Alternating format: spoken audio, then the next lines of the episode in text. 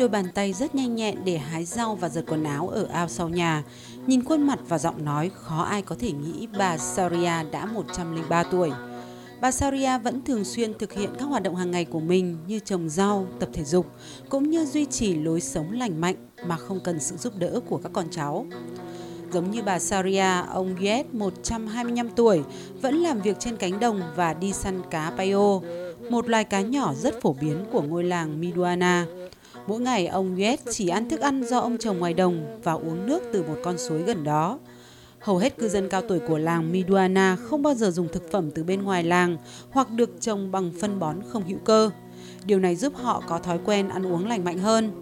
Ông Yết chia sẻ, thị lực của tôi vẫn nhạy bén và thính giác vẫn bình thường.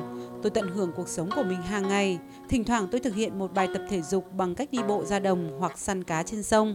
Khi bị ốm, tôi cũng chỉ dùng các loại thuốc thảo mộc trong làng. Ngoài bà Saria và ông Yet, còn có hơn một chục người sống trên trăm tuổi trong ngôi làng Miduana. Họ cho biết trung thành với truyền thống kế thừa từ tổ tiên và già làng, bao gồm cả các mô hình canh tác và trồng trọt. Tuổi thọ cao của một số cư dân Miduana đã thu hút sự quan tâm của nhà nghiên cứu Priyo Subekti của Đại học Pajajaran có trụ sở tại Bandung.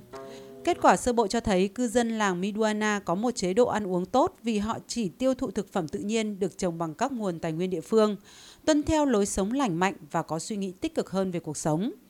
Một số già làng thì tin rằng cá payo mà họ đánh bắt từ sông Sipadak gần đó là nguyên nhân chính giúp họ sống thọ.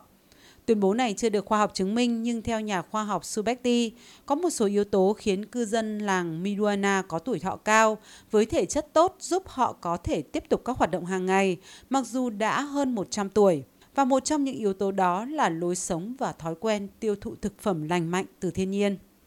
Làng Miduana với nền văn hóa phong phú, vẻ đẹp tự nhiên truyền thống được bảo tồn và tuổi thọ cao của cư dân đã thu hút sự quan tâm của dư luận.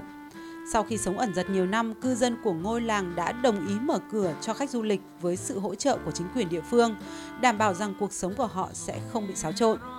Văn phòng du lịch thanh niên và thể thao Cianjur phối hợp với Loktamala Indonesia Foundation và các già làng đã nhất trí biến ngôi làng trở thành ngôi làng du lịch mới nhất của huyện.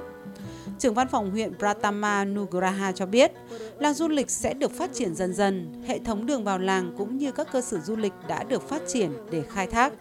Kể từ khi ngôi làng mở cửa hoạt động du lịch, Miduana đón từ 100 đến 200 khách du lịch hàng tuần.